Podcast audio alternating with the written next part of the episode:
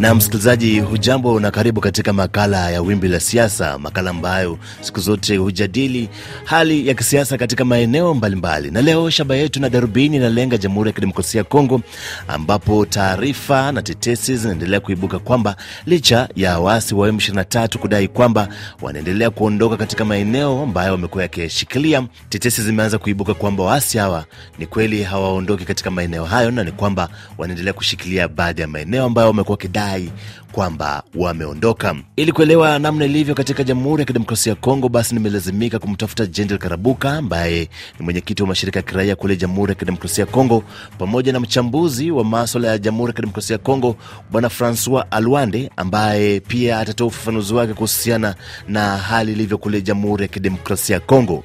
Karibu, jina langu mimi ni Benson Wakoli katika makala haya ya Wimbi la Siasa.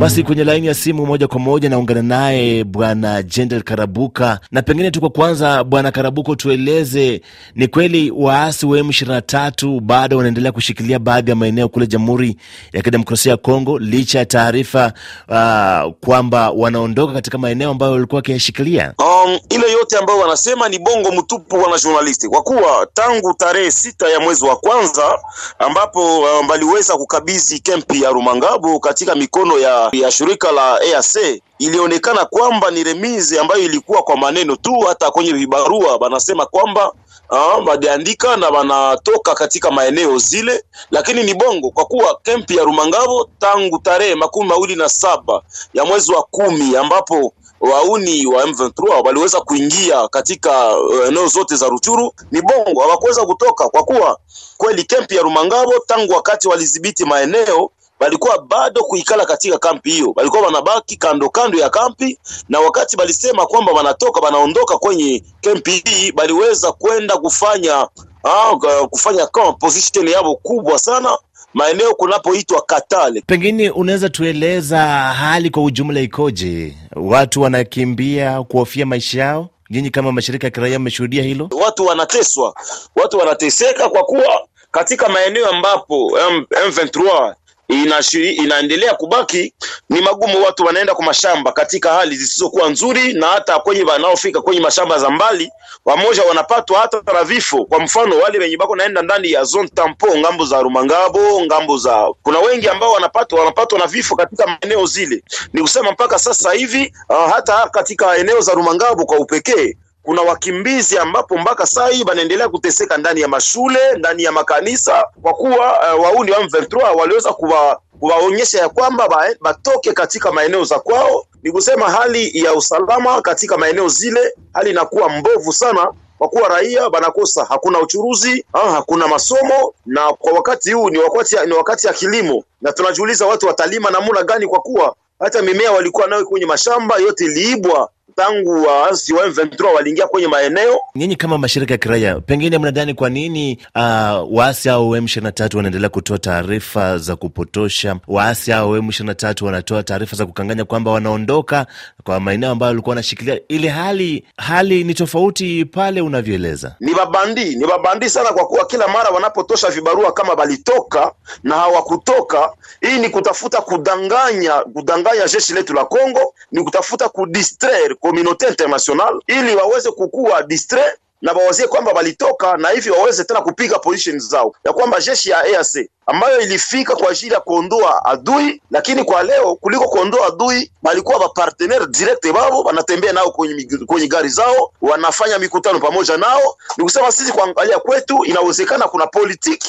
ambayo iko juu sana uh, enye ita, itaacha hata kesho na kesho yake na vile ya Goma na penginepo kuna kamatiwa, kwa kuwa adui hii kusema anatoka na kume na hakutoka ina, inaonekana bana lengo fulani ambayo sisi hatuwezi kujua. Nyinyi kama mashirika ya kiraia mnafanya nini kusaidia raia ambao wanaathirika kutokana na vita hivi ambavyo vinachangiwa na makundi haya waasi pamoja na majeshi ya serikali? Wanaendelea kuteseka, ni kwamba sisi ambayo tuliweza kufanya na tunaendelea kugombanisha ni kutafuta kwanza zile shirika za kiutu ambazo zinaweza kusaidia kwanza wakimbizi kwa kupata chakula kidogo na maji hata na dawa kule mahali ambapo wanapatikana. Na bwana Gentil, ni kushukuru sana kwa kushiriki makala haya ya wimbi la siasa hapa RFI Kiswahili. Nashukuru pia bwana journaliste.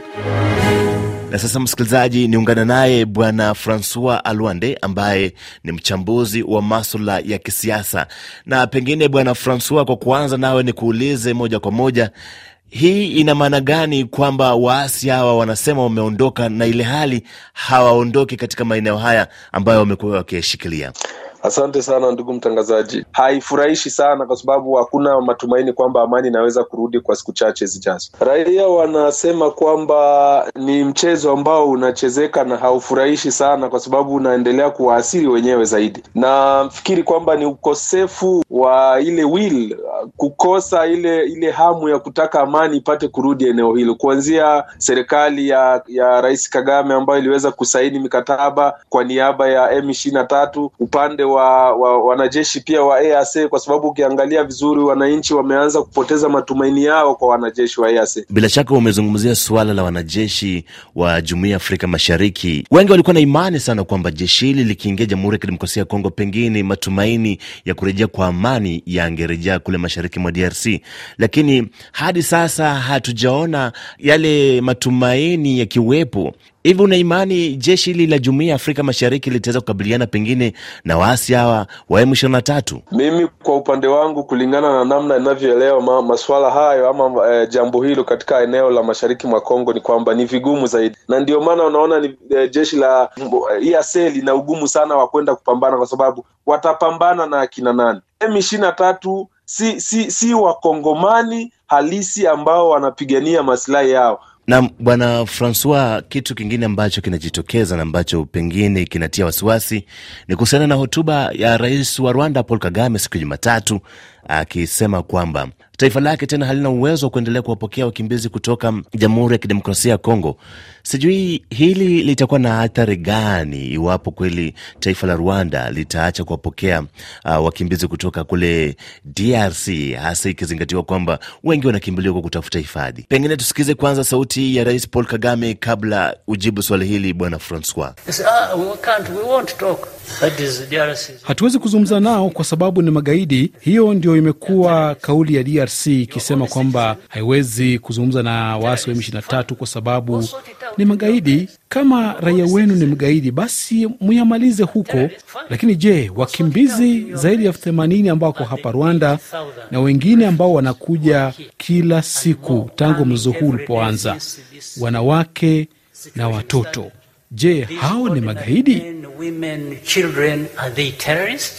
Bwana Francois, kusema jambo kama hilo ni kwamba kwa upande mmoja ame, ame, atakosa kuheshimu sheria ya Umoja wa Mataifa. Kwa sababu wananchi ambao wanaendelea kuathirika wana haki ya kukimbilia mahali ambapo wanaona kwamba kuna usalama wao, na ikiwa kwa sababu ya mambo ya siasa kati ya serikali ya Kongo na ya Rwanda itasababisha je, serikali ya Rwanda isikubali wakimbizi ambao, ifa, ambao wanatafuta hifadhi na usalama wao utakuwa ni kutokuheshimu sheria ya Umoja wa Mataifa. Tuone kwa upande mwingine jambo hilo kwamba E, ikiwa Rais Kagame amekataa ama ataendelea kukataa kama alivyosema katika hotuba yake, ni kwamba e, inaonyesha waziwazi kwamba kuna mambo ambayo yanabadilika kidiplomasia ya eneo hilo, kwa sababu serikali ya Rwanda ilikuwa ikionekana kwamba inatetea kabila fulani. Licha ya haya yote, Bwana Francois, tukimalizia majadiliano yetu, ni kwamba serikali ya Kigali kidete imesimama ikasema haihusiki kivyovyote vile katika kile kinachoendelea kule uh, Jamhuri ya Kidemokrasia ya Kongo, hasa kuhusiana na wasi au M23. Kwa hivyo hapa tunasimama wapi? Wewe kama mchanganuzi wa maswala haya, tuseme nini? Makubaliano hayo ambayo M23 inadai kwamba inaheshimu kwa kutoka katika maeneo fulani ambayo walikuwa wakidhibiti, ilisainiwa na nani? Ili hawa wanajeshi wa hawa wagaidi wa M23 waanze kuondoka Bunagara, waondoke Kibumba, waondoke Rumangabo. Nani aliyesaini mkataba huu ama makubaliano hayo kwa wagaidi kujiondoa hayo maeneo? Njia ya kidiplomasia ikiendelea, ikiendelea naamini kwamba e, usalama unaweza kurudi. Na Bwana Francois, shukran sana kwa kushiriki makala haya ya Wimbi la Siasa na kwa mchango wako kuhusiana na mada yetu ya leo. Asante sana ndugu mtangazaji, nashukuru. Na msikilizaji, shukran sana kwa kutegea makala haya ya Wimbi la Siasa. Nimekuwa mtayarishi wa makala ya leo. Jina langu mimi ni Benson Wakoli. Hadi makala yajayo, kwa heri.